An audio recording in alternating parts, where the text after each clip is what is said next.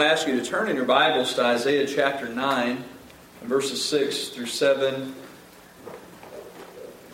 And I say this in our regular services quite often, but I'll say it again. I, I love listening to Christmas music, and I, um, I love the carols. I love all those uh, those things we get to enjoy when it comes around Christmas. But uh, I love opening God's Word and looking at God's Word and seeing what He has to say. And I want us to be sure to take some time to do that this morning as well. Isaiah chapter 9 and verses 6 through 7.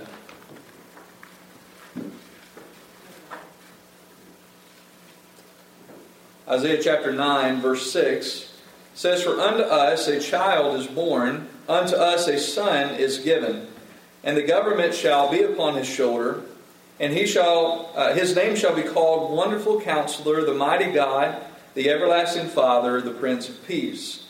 Of the increase of his government and peace there shall be no end upon the throne of David, upon his kingdom, to order it and to establish it with judgment and with justice from henceforth even forever. The zeal of the Lord of hosts will perform this. Let's bow in prayer. Heavenly Father, I want to bow before you this morning just first of all asking for forgiveness of sin. God, I pray that you'll uh, cleanse my heart and mind to speak your word today. God, say through me what needs to be said. Lord, I pray that you'll re- remove distractions that might hinder us from hearing your word today and help us to be receptive to what the Spirit may say to the church and to each of those that are here. We're so thankful for every blessing you've shed upon us. We're thankful most of all for Christ for what he came to do. And the reason why we celebrate this day, we ask it all in Jesus' name. Amen. Amen.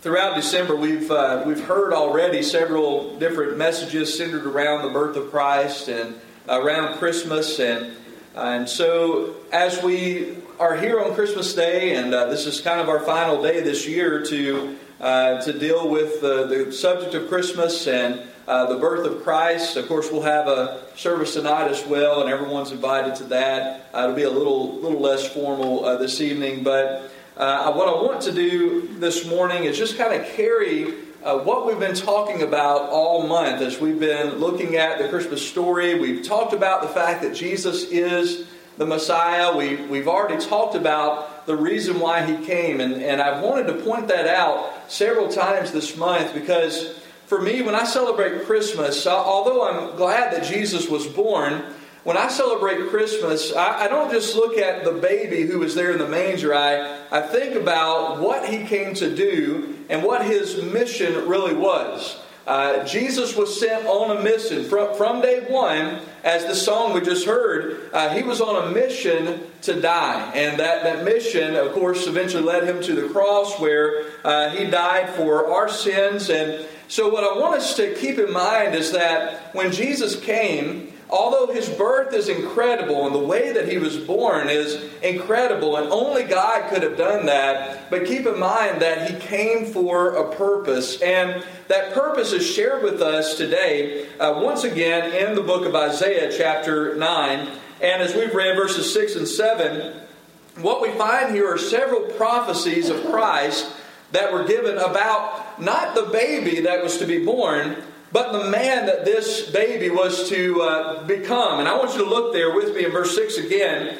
And notice what it says For unto us a child is born, unto us a son is given. The verse starts out with this idea that this is going to be a man who is born. This is someone who's going to begin as a baby, as a child like anybody else. But then it shows us what he is to become. It says that he will be the wonderful counselor. He will be the mighty God, the everlasting Father, the Prince of Peace. And then in verse 7, it tells us that his government is going to increase and there's going to be no end, there's going to be no boundaries to his authority and his kingship. But he's going to rule and reign from a throne of his father David. Of course, we are still talking about Christ, we're talking about Jesus. The Messiah. And I want us just to look at a couple of different things today that's pointed out about who this man was to be, who this son and uh, this child that was born was going to grow up uh, to become, and what he was going to do. And, uh, and hopefully we can find all of that here in, uh, really, we're just going to focus on verse 6. There are several names that are given to Jesus here. Of course, at this point, they didn't know that he was going to be called Jesus, but they did know that his name would be called Wonderful Counselor, that he would be uh, the mighty God, the everlasting Father, the Prince of Peace. And those are the names I want us to consider this morning.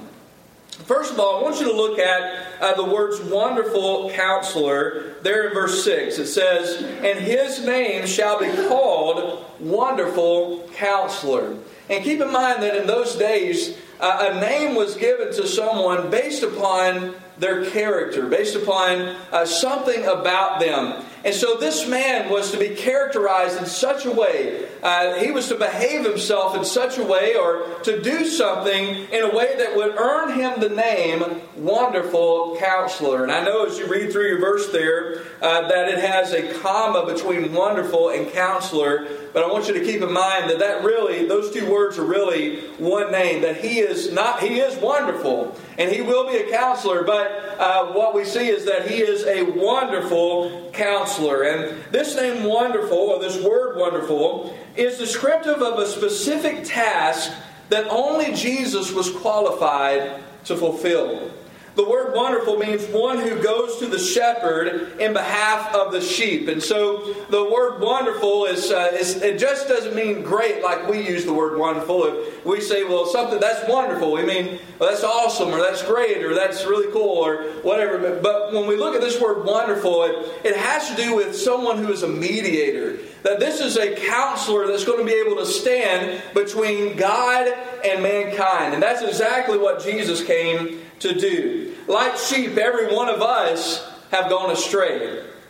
Therefore, because of our disobedience, because of our sinfulness, it was necessary for one to be able to go to God and to plead our case before Him. In our natural sinful condition, we have absolutely no right to stand before God on our own. We have no standing before God. We need an intercessor. Uh, the same is true. You could talk about others in, nations that have kings, or even in our nation here with our president. Uh, you could not just walk into the White House and have an audience with the president. You must know somebody or have some kind of connection to him in order to be able to go and stand before him or to stand in his presence. Well, the same is very true with God. Just because you exist does not mean that you have the right to stand before God or to, uh, to stand and speak with God or to pray to God or any of those things. There must be some connection to God. Uh, you need someone who can stand in the middle and bring bridge the gap between you and God. And it's our sinfulness that has caused this. Here's what I want you to see today, though, is that Jesus came to be our wonderful counselor. He came to be the man who could stand between God and the rest of mankind and bridge that gap between us. Uh, he stood in the gap when no one else could. And there's a wonderful uh, verse about Jesus in 1 Timothy chapter 2 and verse 5 says that there is one mediator between God and man. There's only one who is able to stand between us. There's only one who's able to connect us together. And he says that is the man, Christ Jesus. There is only one mediator between God and man. I want you to know this morning that you need someone who can stand between you and God. Amen. You need someone who can go to God, who can plead your case for you. And I'm going to tell you something this morning. I'm not that person. Amen. Now, I can pray for you, but I can't mediate for you. I can't stand between you and God and be the mediator that we're talking about here there is only one man who has ever existed who has the ability to do that. His name's Jesus Christ. And I'm going to tell you why I can't do that for you. Because I'm a sinner myself. Because before I could even stand and speak this word to you, I needed to ask God for forgiveness of my own sins. And I'm going to tell you about Jesus. Jesus was a sinless man. Jesus had no sin. There was no fault in him. He was the perfect, sinless Son of God. And because of that, he was able to stand between us and God and speak with him and, and bring us into a relationship with one another because he is our wonderful counselor. He is the one who pleads our case today. In 1 John chapter 2 and verse 1, John says something to the people he's writing to. He tells them uh, that his wish for them is that they would do something that is absolutely impossible for us. He says, My, my little children, I write unto you, and this is what he wanted them to do. He says, I write to you, or my purpose in writing to you is that you sin not. My wish and my heart's desire for you is that you do not sin anymore. But if you do sin, and we could even add a when you do sin, right? But when you do sin, we have an advocate with the Father. We have someone who's able to stand between us. Jesus Christ, the righteous. And He is the propitiation. He is the atonement for our sins, and not for our sins only, but for the sins of the whole world. I want you to know today that apart from Jesus Christ, you have no standing with God because of sinfulness. Apart from Jesus Christ, there is no relationship with the Father. But through Jesus Christ, you can have complete forgiveness of sin. That humongous gap that is uh, separating you from God can be bridged, can be brought together through one person, Jesus Christ. That makes him our wonderful counselor. Amen. Not only is our wonderful counselor, but he is also the mighty God. Look at verse 6 again. He says he should be called Wonderful Counselor. And then he gives another name. He says the mighty God. The word mighty denotes someone of strength and authority. In other words, this Christ would not only be a man of great strength, but he would literally be the mighty God. So that when you looked at Jesus, you would literally be seeing God in man. Amen. The great ruler would not only be the one who had the ability to intercede for man as he does as our wonderful counselor, but he would literally have the mighty power of God. And for three and a half years, Jesus did wonderful and mighty works, proving that he was the Messiah. I want to take you to the book of John, one of my favorite books in the Bible. But John chapter 1, you probably could quote this as many times you've heard me quote this these verses. But it says, In the beginning was the Word, and the Word was with God, and the Word was God. The same was in the beginning with God. I'm going to tell you, the Word is Jesus Christ. And it says, All things were made by him, and without him was not anything made that was made. Meaning that this word, Jesus, who was with God in the beginning, who was God in the beginning, he was the very one who spoke all things into existence. Amen. In fact, what it tells us is that if you flip back to Genesis chapter 1, where it says, in the beginning, God created the heavens and the earth. And God said, Let there be light. And God said, Let there be all these other things throughout the days of creation. Literally, the one who was speaking those words was the person of Jesus Christ. Amen. He is the mighty God. I want to show you something else from the book of John. If you'll flip there, hold your place in Isaiah chapter 9, but turn with me to John chapter 21 and look at verse 25. John chapter 21 and verse 25. And this verse is being read and or written after all of the things that John has recorded about Jesus. After all the miracles that it's been shown that he's performed, all the things that he's done. He says in John chapter 21 and verse 25, and there are also many other things which Jesus did the which, if they should be written every one, I suppose that even the world itself cannot contain the books that should be written. He closes the book with an amen. amen. He says, if we were to record everything that Jesus did, you wouldn't have time to read it. There's not enough space to hold it. Jesus did so much more. He proved over and over and over again that he was Almighty God. That leads us to another truth that we find at Christmas time and that we find surrounding this is that Jesus is Emmanuel. It says here in chapter 9 of the book of Isaiah, chapter 9, verse 6, it says that he shall be called the mighty God.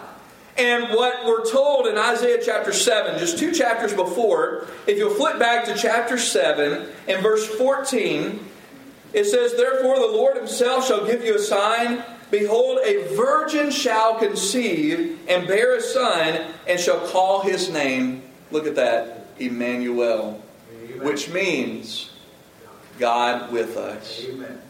When Isaiah wrote in chapter 9 that there is a child that's going to be born, there's a son that's going to be given, and he's going to be the wonderful counselor, he's going to be the mighty God. Literally, what he's saying is he's going to be Emmanuel, he is going to be God with us.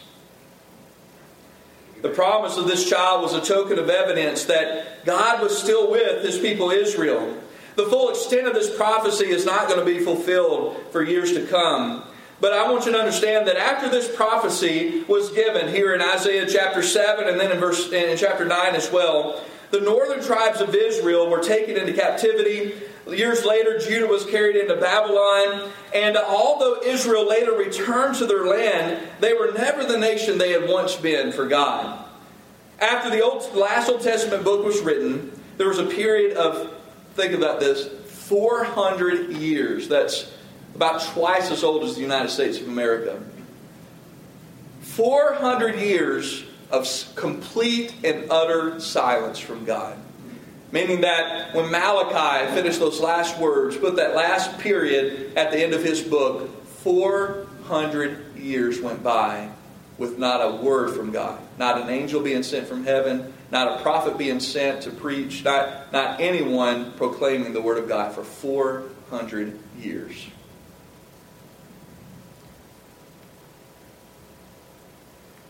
then the silence was broken.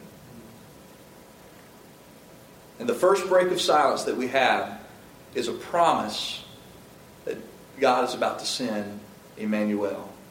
As a matter of fact, although we know that God has spoken to Zacharias, although we know that God is that through Gabriel has already spoken to Mary, what we're told in the book of Matthew chapter 1 when the angel speaks to Joseph, he says, and don't worry, the child that Mary is pregnant with uh, is the Son of God. And she's going to bring forth that Son, and you're going to call his name Jesus. And what he tells us, he says, because the, the prophets already told us this, that a virgin is going to conceive, and his name shall be called Emmanuel, meaning God with us. I want to tell you that Jesus is the mighty God. He is God with us the mighty God of heaven who promised never, never to forsake us, we see that he came and dwelled among us. What greater evidence of his faithfulness could he have given? He is the Almighty God. He has all power and all authority in heaven and in earth. He is, as we've said, the King of kings and the Lord of lords. But I want you to see another thing about Jesus. If you look back with me in Isaiah chapter 9, and read on. It says, uh, He shall be called Wonderful Counselor, the Mighty God. And then look at that next phrase. It says, The Everlasting Father. And another way that we could translate this is, He is the Father of eternity. The Father of eternity. Now, I want you to think about that statement just for a moment. There's no doubt that Jesus and the Father are one. Jesus is just as much God as the Father and the Spirit are God. They are three in one. It is Father, Son, and Holy Ghost. The term Father was given, I want us to think about what that means. The word father was given uh, to one who originated something. And so uh, you could say that in Genesis, uh, the, the man named Jabal was known as the father of those that dwell in tents because he was the first one uh, to do that. Uh, Jubal was the father of those who played the harp. He was the one who started all of that. The father of the house is one uh, who starts the family. The patriarch or the father is the one who begins that family. And we have others that we could say as far as certain inventions and technologies are concerned, uh, that we have some who would be called uh, the father of electricity or the father of the modern uh, vehicles and things like that. But there are different people who are given that term father. Here's what I want you to see about Jesus Jesus is the father of eternity meaning that he has complete control and ownership over eternity. All of eternity, eternal life, even belongs to Jesus because he is the author of it. You see, not only is God eternal, But because He is the Father of eternity, He has the ability to give eternal life to His children. I want you to think about this verse just for a moment. It, when we read in John 3:16 where it says for God so loved the world that he gave his only begotten son that whosoever believes in him should not perish but have everlasting life. What right does God have? What power does God have or does Jesus have to give eternal life, everlasting life to those who believe? You see, I can't promise you that and it hold any basis or any water. I, I, can't tell you that and you take any hope from that itself. I can't say, if you'll do this, I'll give you eternal life because I have no power to do that. But I'm going to tell you something the one who created life, the one who possesses eternity, has the authority that when he says, if you'll believe in my only begotten Son, you'll have everlasting life, he has the authority and the power to give that to you. I want to tell you this morning that Jesus is the author, Jesus is the source of all life, including eternal life. Not only is he our wonderful counselor who's bridged the gap between us and God, not only is he the Almighty God who spoke everything into existence, but he is the Father of eternity, meaning that if you want eternal life, you've got to come to him. Jesus said in John chapter 14 and verse 6, I am the way, the truth, and the life. No man comes to the Father but by me.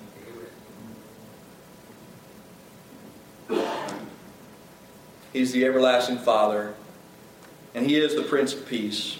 Look with me in verse 6 of chapter 9 again. It says, His name shall be called Wonderful Counselor, the Mighty God, the Everlasting Father, and then the last here, the Prince of Peace.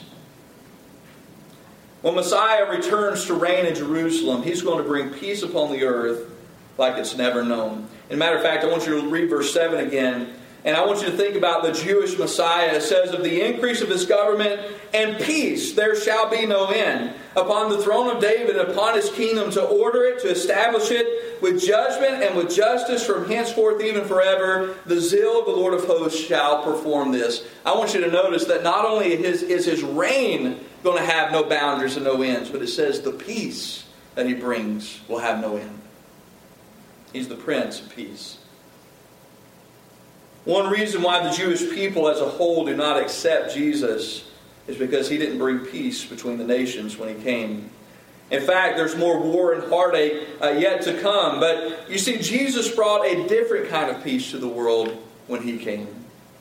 There was a larger problem than just squabbling between the nations or between Roman oppression upon uh, the, the nation of Israel. The entire world had a common problem, and that is the wrath of God. All have sinned, and all must pay the penalty of sin. And Paul tells us in the book of Romans that the wages of sin is death.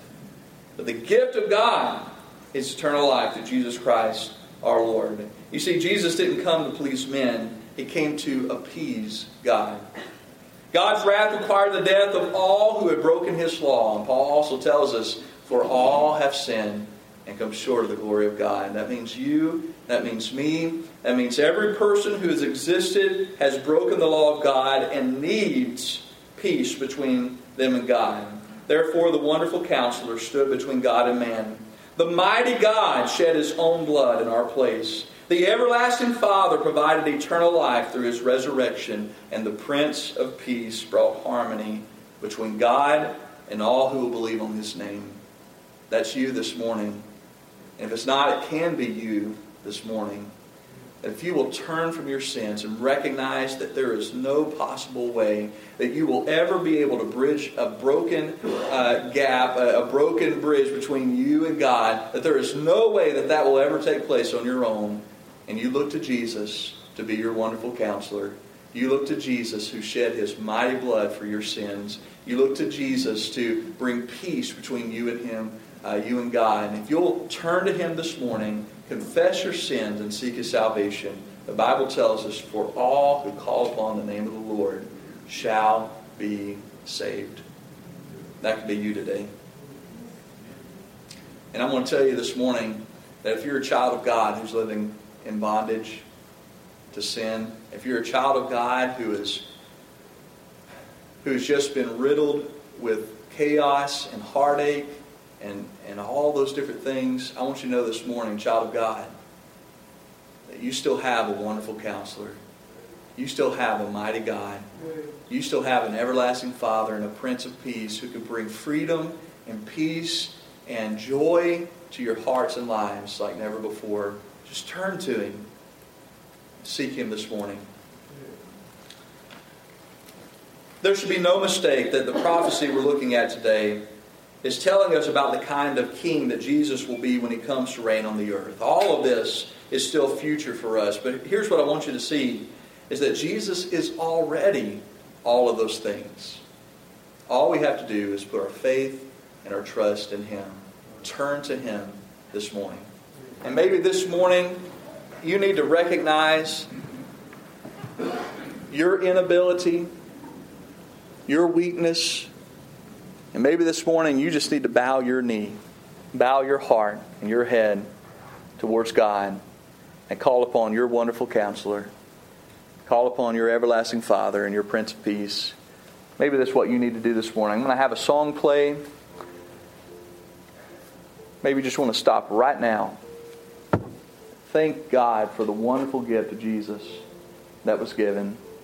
Thank Him for the salvation that you're able to have freely because of Christ. Maybe there's some decision that you need to make this morning.